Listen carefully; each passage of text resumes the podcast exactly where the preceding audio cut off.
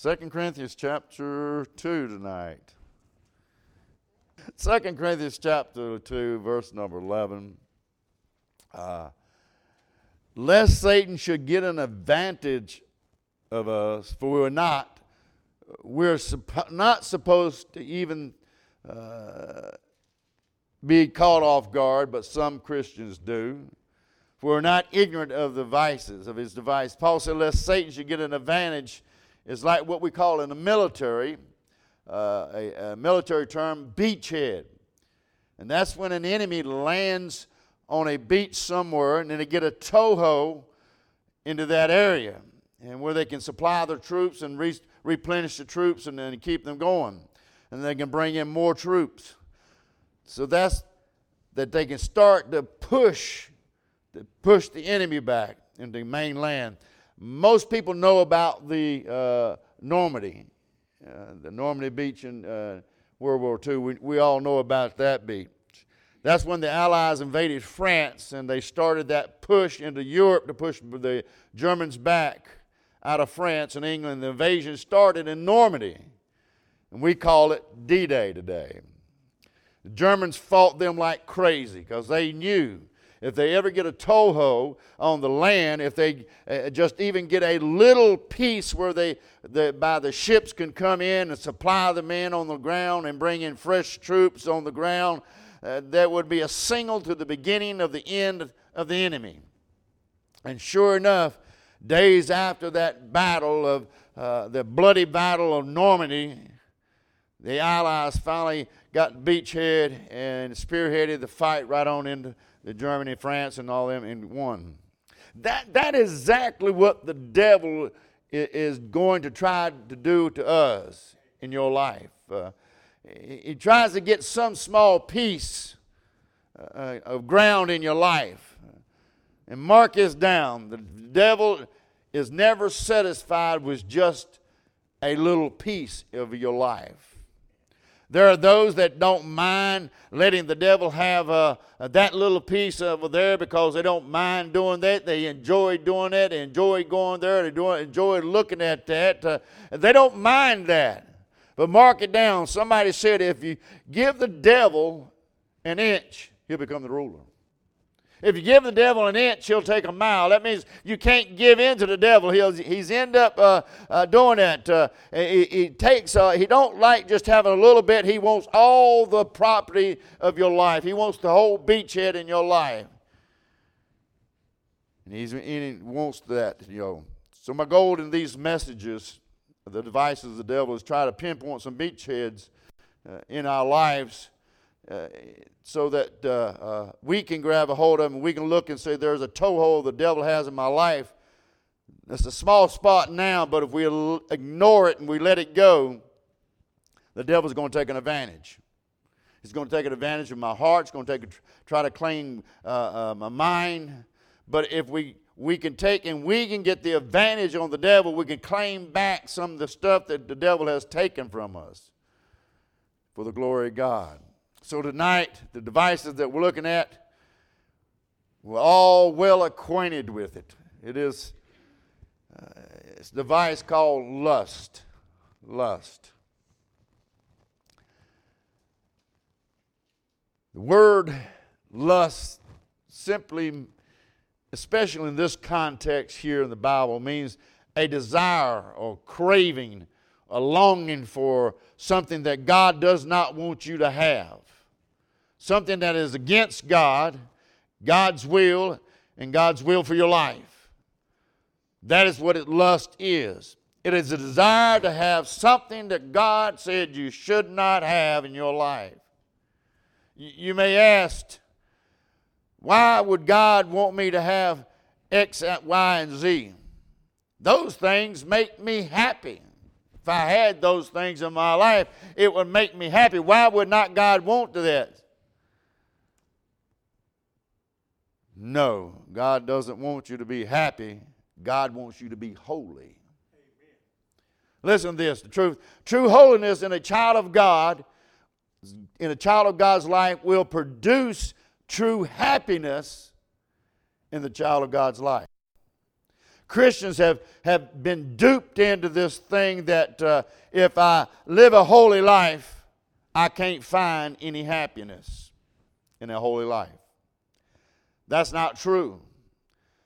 For somebody that is not just happy or can't find happy, they're lost. They're not saved begin with. A lost man will be miserable trying to live a holy life. A lost woman will be miserable trying to live a holy life. Set apart, sanctified life. They will be miserable trying to live that kind of life. Why? Because there's nothing inside of them that enjoys the things of God. But a child of God, born again, will truly appreciate and enjoy the benefits of living a holy life that brings them closer to God and gives God the glory. The closer to their, their affections that the Lord is Jesus Christ in their hearts. Mark this down, child of God. Anything in your life that brings you happiness but does not bring you holiness, then it's not of God. It's not of God. You say, Well, I like that. It's not of God. If it does not help you to be holy, then it's not of God. It's probably uh, uh, not of the Lord tonight. The Lord wants us to be holy. He says, Be holy, I'm holy, therefore ye be holy. We realize that we used to live in those times in our lives in our past before we were saved. The wants that went against God and the Word of God and the will of God. We understand that. Look at Ephesians chapter 2 with me. Ephesians chapter 2 tonight. Watch what Paul said. We used to live before we got saved. We, we wouldn't uh, like that. Uh, what we used to desire, the things that we used to run after, this should be in your past, Paul says, uh, if you're saved. Ephesians 2 and 2 says, Where in times past you walk according to the course of this world, you lived in the world, you were of the world, according to the prince and the power of the air, the spirit that now worketh in the child of disobedience. You were the child of your father, which is the devil, the prince of this air, and the ruler of this world. You were the father that, among whom also we have had our conversations in time past, and lust of our flesh, fulfilling the desires of flesh and of the mind, and were by nature the children of wrath, even as others. This is, we, this is who we were before we got saved. We lived a life. We, we thought nothing about it. We, we cared nothing about it. Doing whatever we felt good, doing whatever we wanted to do, doing things that nothing about thinking about it. A lost man thinks nothing about that. He's just living life. But when you get saved, when you get born again, Ephesians 4:22, talking about this lust, if so be that you have heard him and have been taught by him, talking about Jesus Christ, as the truth in Jesus, that you put off concerning the former conversation. That is the way you live a, your life. The old man, which is corrupt according to the deceitful lust. Paul said you need to put off the old man. You're saved. You need to put off that old man that was corrupt that had deceitful lust that we should do in. That's what we should be doing. In verse 24, he said, And ye put on a new man. Now you got to take the old man, there's a new man you got to put on. He says, You put on a new man, which after God has created righteous and true holiness. So a child of God is called to put something off and put something on. When you get saved, we'll put off these worldly flesh things, uh, uh, the lust that hinders us from living for God and working for God and being holy.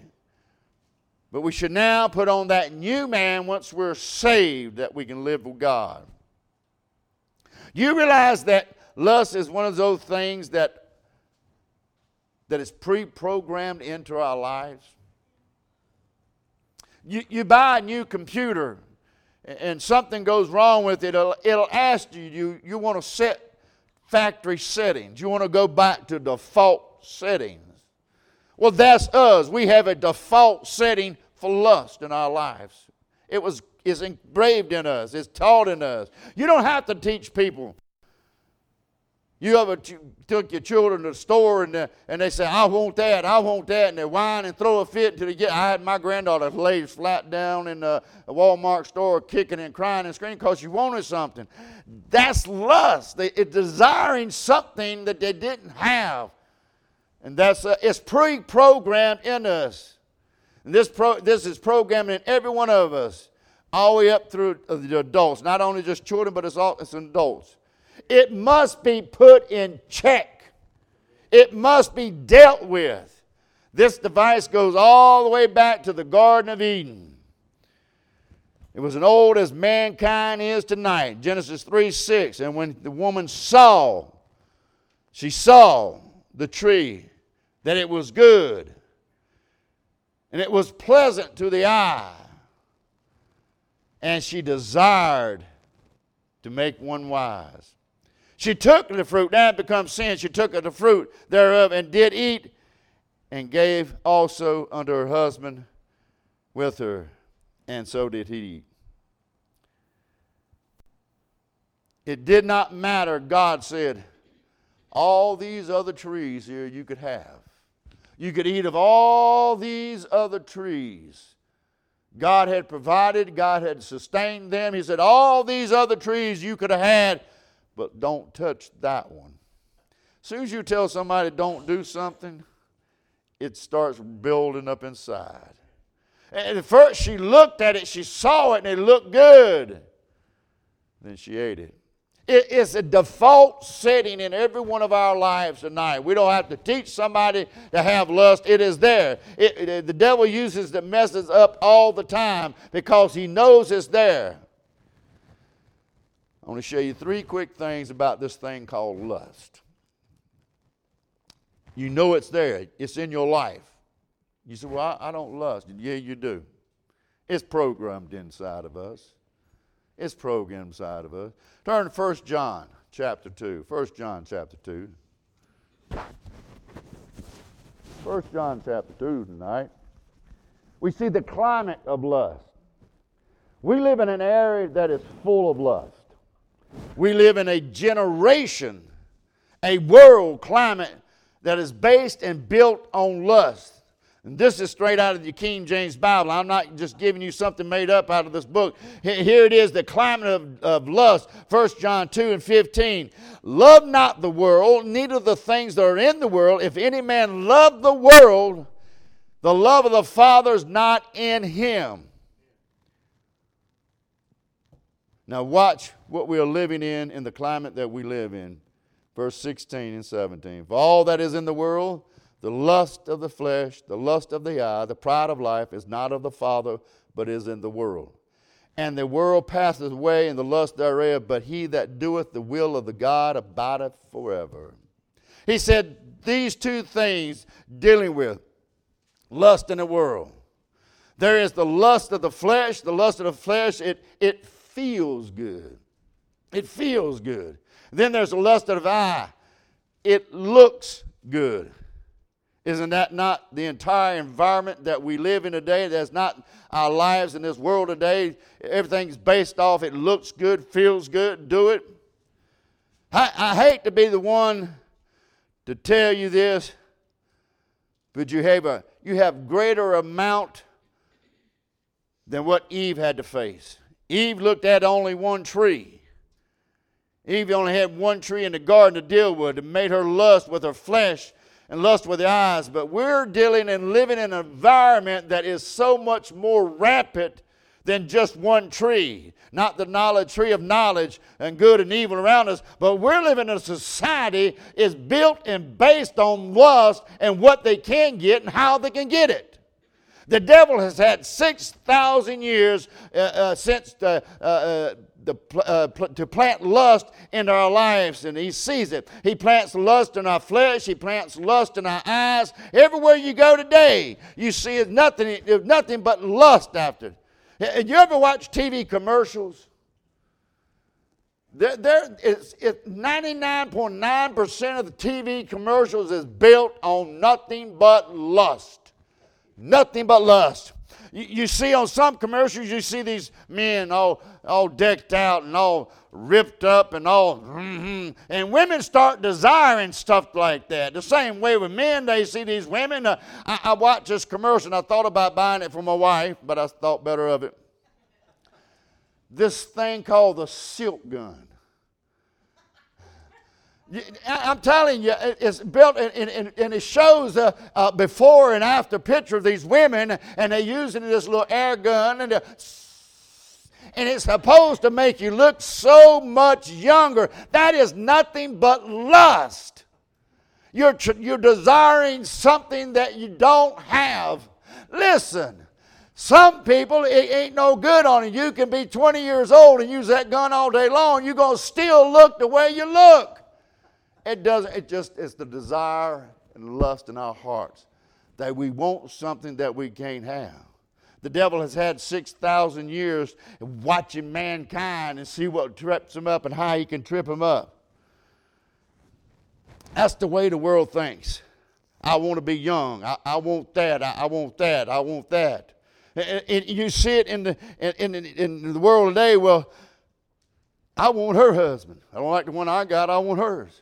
Or the husband said, hey, I, I don't like the wife I got, I, I like his wife. It's lust. We st- we're desiring after things that's not ours.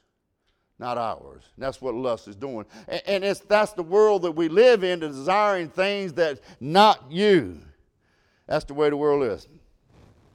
Now, listen, let me just say this commercials are now outdated. It's outdated. You know what we're living in a generation of is? Can I tell you, this is a device of lust? How many of you rode off your house and you forgot this little thing and had to turn around and go back and get it? Yep, I'm telling you, it happens. I, I can't live with it. But let me just say this you can pull up anything you want to on your phone. You ain't got to be on your computer. You ain't even got to be at your house. You can be by yourself somewhere else, and you can just start doing things on this phone, and you can pull up whatever you want to see. That's why it's important you watch what your children are doing, watching what they're going, what programs they're going on, what, uh, what uh, websites they're visiting, because you can get into anything. This is now the device of the, the, this device we thought we got on it but this device owns you. We can't live without it. We got to have this thing. It's lust. It's the desires of the flesh. This is what we do. We want this thing in our lives. We got to have it in our lives. I, i'm so proud of the parents here that are teaching their children godly ways I, am so proud of what they teach down in Sunday school. They, they're embedding the things of God into the children's life. And we only got them for a couple of hours every week. They're home with the mom and daddy rest of the week, and I guarantee you, when you can't, you got a child that's nine years old cannot live without this, you got a problem. You got a problem. If a child comes to you and says, I've got to have my phone, I, I can't live with my phone, you got a problem. I thank God we, our, our children are taught, hey, that is nothing that you can play with, that is nothing you need in your life. Amen. That's the society is built on that that that uh, that climate of of lust that we're built. It's all around the world. It's everywhere we go in this world. We see the climate of lust. Turn to James 4. James 4.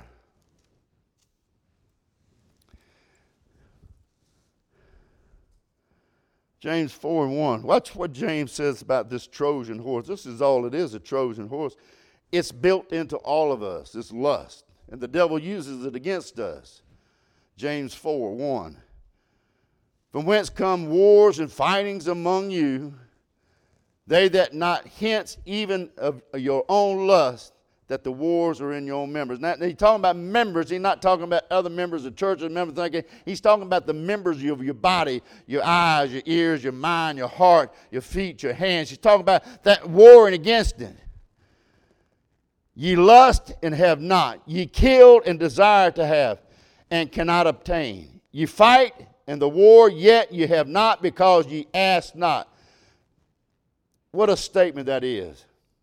Maybe instead of lusting after things so much, we should just pray and ask God, should I have it or not? Should I have this, God, or not? Not, not my will, Lord, but thy will be done. God, give me the will, not that I want it, Lord, that it should help me. And if anything, to the devil. If anything you wanting, if it doesn't have a betterment for someone else or a betterment for yourself, then it, you don't you don't need it. If it's not bringing God the glory, you don't. Need. How many? Listen. How many times have you prayed? And I'm just saying, I've prayed this way. I've caught myself praying this way. Lord, I'm praying to get something for me. I, am wanting something mean. Now, don't look at me like you're so good. I know every one of us got down on our knees and said, Lord, I, I really, really, really like to have that. I really, really want that. Don't tell me you never prayed that kind of prayer. That's 100% selfish when you pray a prayer, Lord, I want this. It has nothing to do with the will of God, has nothing to do serving God, nothing with doing it with God. Lord, I just want this. I've been there. I've prayed that kind of prayer. Lust is deep rooted into every one of our lives. And, it, and if, if we don't keep it in check, it'll creep into our praying life. Lord, while I'm praying this prayer, it is betterment for the individual or somebody I can help with, somebody I might serve God better with, or it may be a betterment for myself that I may serve God better. I may walk closer to God. Or am I praying for something for me? Am I praying for something for me? Verse 5 says, Do you think that the scripture saith in vain, the spirit that dwelleth in us lusts to envy? Now, let me say this envy is the second cousin of lust. Second cousin of love. That, that's what the spirit of man, not the Holy Spirit. I have a wicked spirit inside of me that lusts to envy, and this world used to my own falling damage against me trying to pull me away from the things of God, from the Lord. And I'm talking about the devices of the devil. Taking that beachhead in all of our lives that we need to kick the devil out and claim it back. Those things that we've lost. Uriah is talking about this climate of lust out there in the world. The climate of lust has landed into the church. It's landed into the religious circles. The devils even offer people lustful religion. 2 Timothy chapter 4.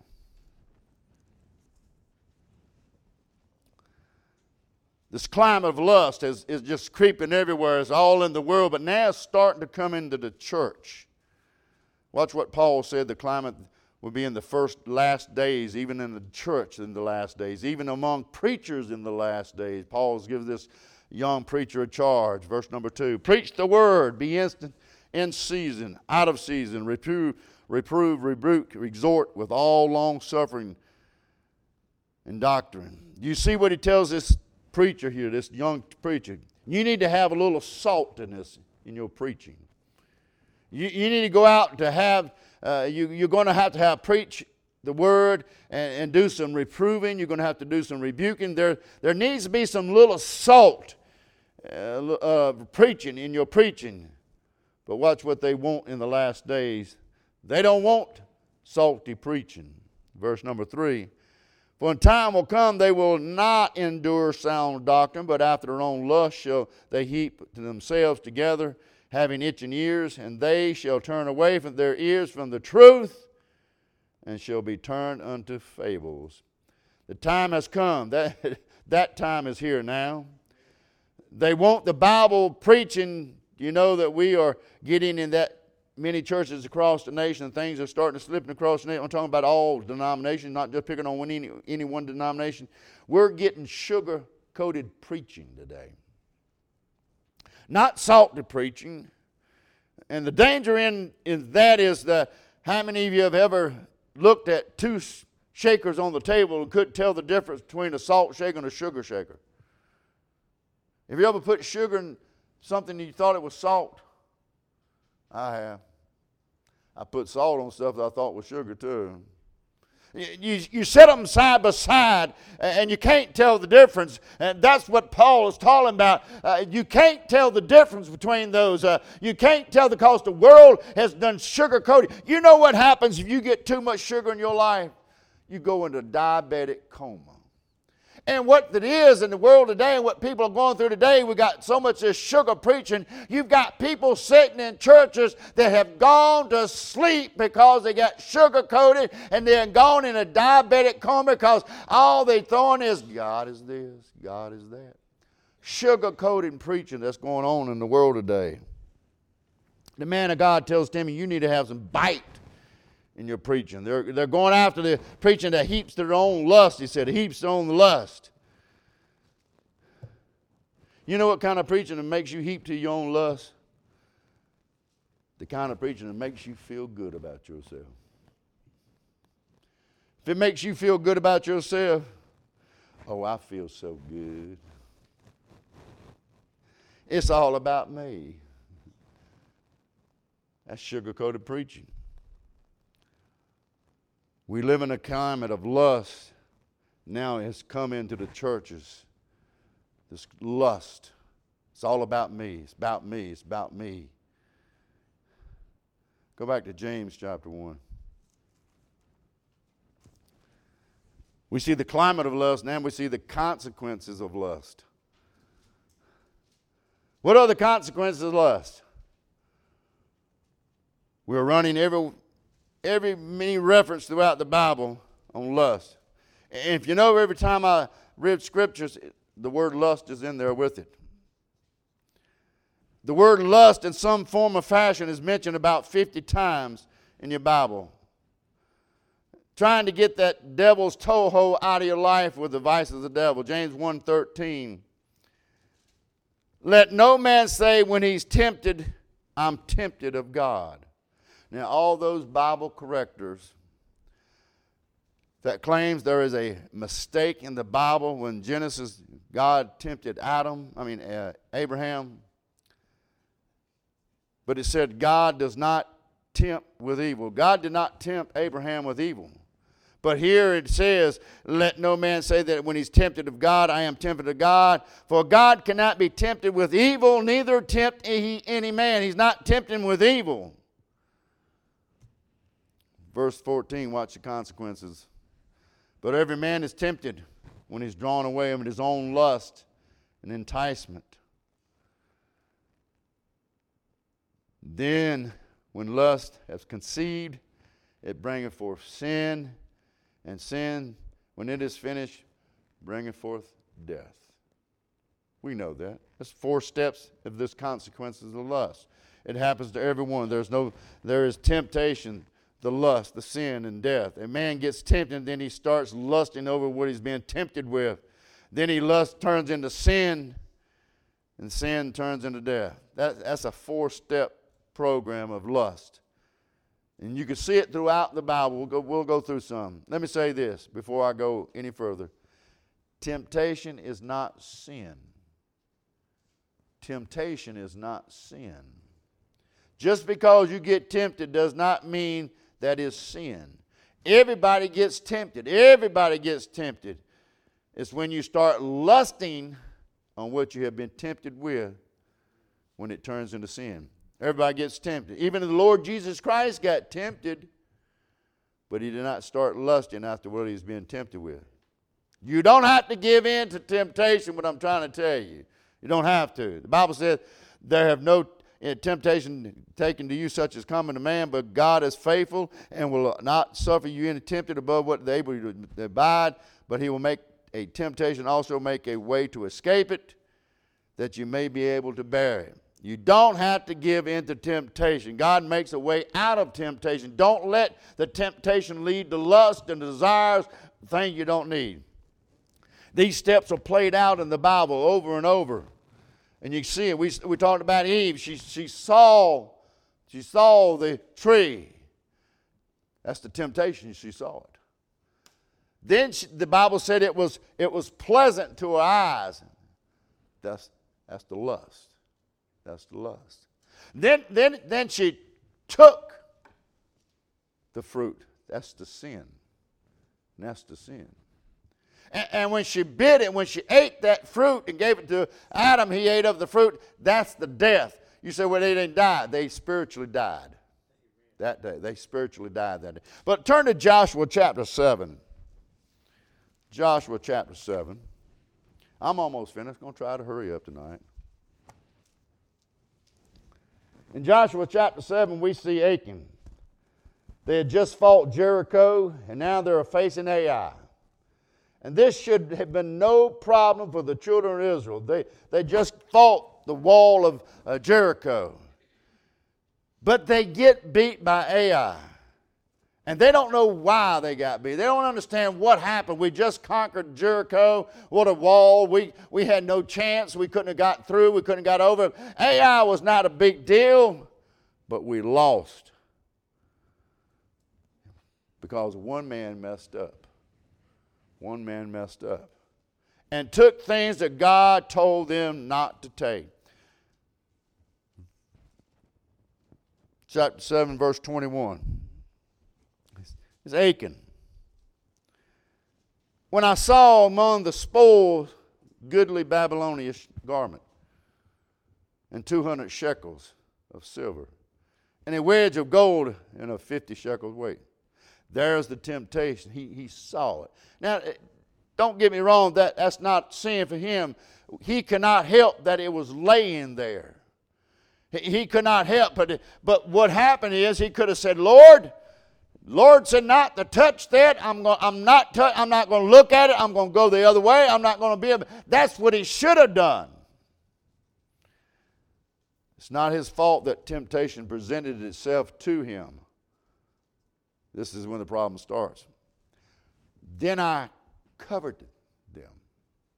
Now he's lusting after them.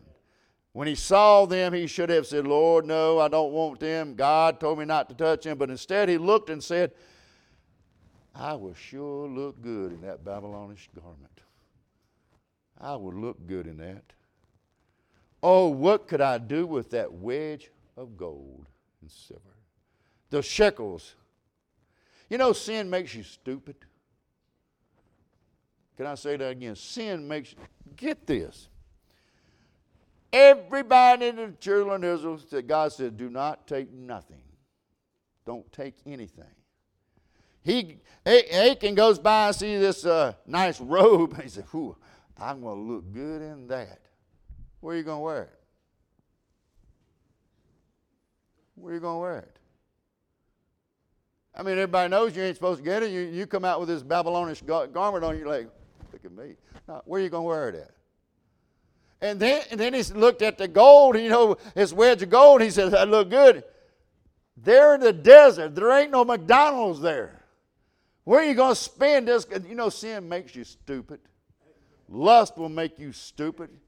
He, you see the temptation there, then he covered, he lusted after, and now he took them. Now there is the sin. He got it in his hands. You get it in your hands. And behold, they are hid in the earth in the midst of my tent, and the silver is under it. You see this four point steps in all the sin. Look at verse 25. And Joshua said, Why hast thou troubled us? The Lord shall trouble thee this day. In verse number 26. And they raised up over him a great heap of stones unto this day. Do you see the consequences of sin? Because of one man's lust. One man's lust.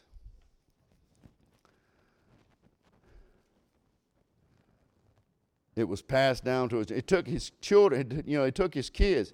They took, you know, said, and Joshua said, Why thou hast trouble is, the Lord should trouble thee this day. And he, Israel stoned them with that stone and burned them. And after the day they stoned with them with stones. He, they did it. They, they stoned his children. They stoned his wife. They stoned everything that man had. They stoned. Sin just don't affect you. It affects everybody around you. David in 2 Samuel, he was on his house, at his house, should not have been there, but he was at his house. And he saw a woman that was bathing. Now, there, there's the temptation. David could have easily said, yeah, I'm not going to go that way. I'm not going to look. I'm going to walk away. Could have easily said, you know, it's not a sin for the first, let me get this. It's not a sin for the first look. It's a sin for that long second look that you stand there and guard at he, he laid there and he started, and that, that's the temptation that was made. Now the lust is, he started gawking at her. Couldn't take his eyes off. The Bible says she was a beautiful woman. He couldn't take his eyes off of her. He started lusting at her. The Bible said, like I said, that the woman was fire to look upon. And he started lusting at her. He saw, her, and the Bible said, then he sent and took her. There's a sin. Death is, came to his house, death came to his son, died. Two other sons died. The sword, Bible said the sword will never depart from his house. Never depart out of house. That little act of lust affected everyone else that was around him. Easily be avoided, easily to get avoided of it if it just turn away from it, but that act of lust starting desiring, wanting something that didn't belong to you. And David tried to cover all that up. Lust is a device of the devil, the climate of lust, the consequences of lust. So if we've got this built into us that we're going to desire things that's not ours, desire things that uh, we don't need in our lives, how are we going to get rid? You cannot get totally get rid of lust. It's like I said, it's programmed inside of you. So it's like a default command for the computer. Default. It will. It's never going to go away. But you can fight lust, and, you're, and it's going to be an ongoing battle with lust in your life until you go home. Until you go home with the Lord. But I do believe we can live a more victorious life than we do many times over this. There is a recipe in the Bible. Let me give you three things that'll help you overcome lust. Turn to Philippians chapter 4. Philippians chapter 4.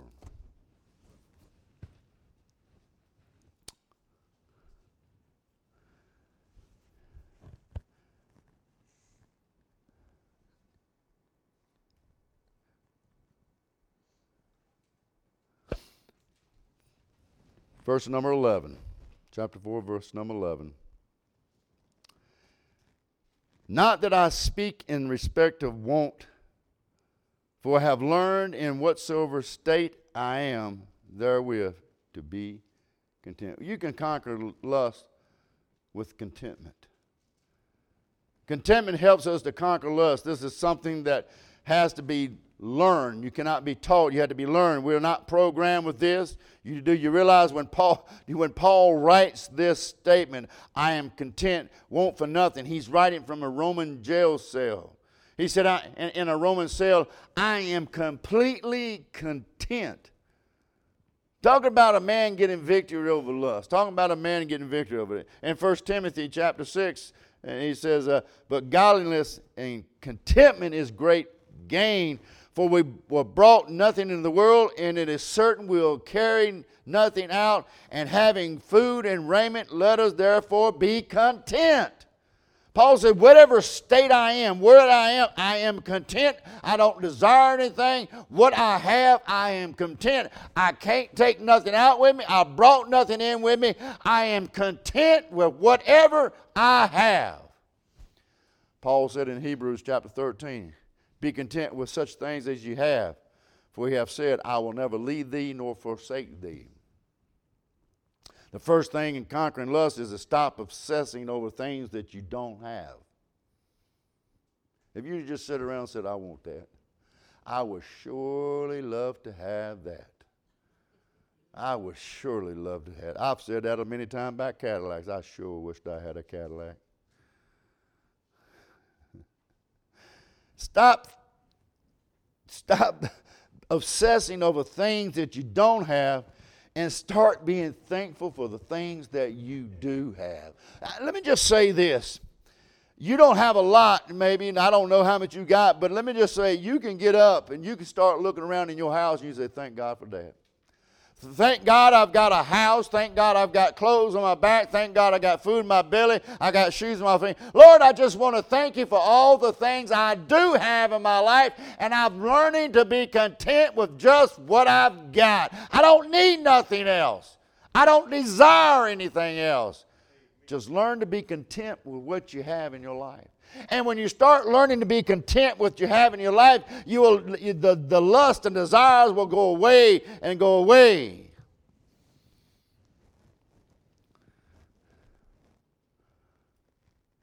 You can conquer lust with crucifixion. What do you mean crucifixion? You got to die to self. You got to die to self. Galatians 5 just says, got done telling us all about the fruits of the Spirit and the, and the works of the flesh in Galatians 5, verse 24. And they that are Christ have crucified the flesh with the afflictions and lust. You realize it's hard for a dead man to lust after anything? It's hard for a dead woman to lust after anything. Because if you really want to live the life where you can beat some of this lust, crucified. Every morning you get up out of bed, just crucified. Do you realize you cannot crucify everything on your own this morning, this evening? You realize that? Paul's talking about crucifixion. He's talking about dying to self. I can only do so much if I try to crucify myself. I can only just never so much, never so much right there, and I can't. I, I can't crucify myself. Paul says you need help in crucifying yourself. And he says you're going to have to ask God to help you crucify yourself. You cannot crucify yourself. He says God has to help you crucify yourself. You can't do it all on your own. You got to have help. God, fill me. God, touch me. God, help me to crucify this affection and lust that's in my life. It's troublesome to watch a Christian who claims to be Christian, fighting with something that's in their life, struggling with something in their life, and you ask them, Have you prayed about it? Well, no. I haven't prayed about it. Why haven't you prayed? You have not because you ask not. Why, why don't, if we're struggling with things in our life, we're com- trying to combat the devil and everything, God said you, you have not because you ask not. Why ain't we asking God to help us to fight the things that's going on in our life?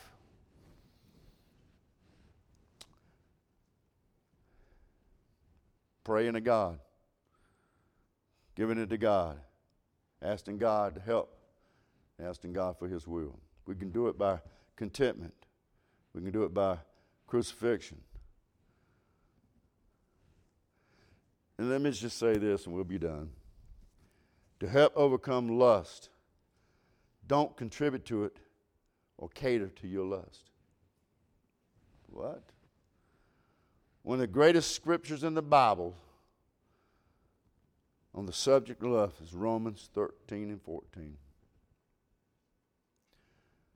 But ye put ye on the Lord Jesus Christ and make not provisions for the flesh to fulfill the lust thereof. He said, Don't give lust a provision. Don't give lust don't cater to the lust. If you know you're weak in an area, avoid those things that cause you to go that way.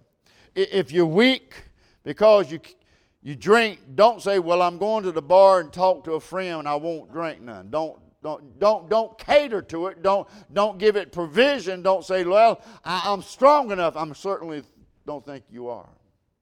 I don't think you are.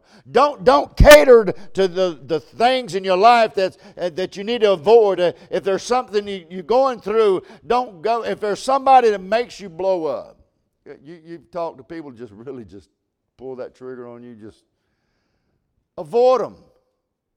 Avoid them. If it's a sin for you to blow up and lose your top, don't get around those who's going to make you feel that way.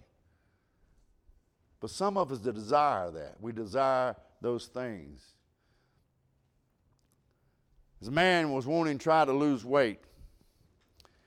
He had an uncontrollable passion for Krispy Kreme donuts. The doctor told him, You need to lose weight, you need to help out, you need to do something because it's not healthy. So he said, I'm going, I'm going to pray and ask God to help me with this. So he said, Lord, I know you know these donuts are not good for me. They're not good for my body. They're not helping me in any way. And you know that I have a desire for you to help me. But Lord, give me a sign that if you want me to have one, there will be an empty parking spot in front of Krispy Kreme. He said it took him eight times to drive around the block before he found an empty parking spot. That's the way we are. We, we, we cater to the things that God said you should not have. When you start looking at something and desiring at it and wanting it, it becomes lust in your life. And lust will soon become sin because if you stare at it long enough and lust at it long enough, you're going to get it in your hands. And once you get it in your hands, then death comes. Don't allow lust to drag you down. Don't give provision to those things that will cause you to trip and fall. Cut the provisions out. Stop running around your lust and say, hey, cut the supply out. Stop the beachhead in your life and say, not today, Satan. Not today. I think there's a shirt running around here. Yeah, not today, Satan. Not today. Maybe that's what we ought to start saying sometimes. Not today, Satan. Not today. You're not getting a toehold in my life. You're not getting a beachhead in my life. I, am going to combat you. I am content with what I have. I'm happy with what I got. I've crucified my flesh daily. You can't get a hold of me. And let me just say this I'm not going to feed you my desires because you're going to make a way for me to get to them. Amen.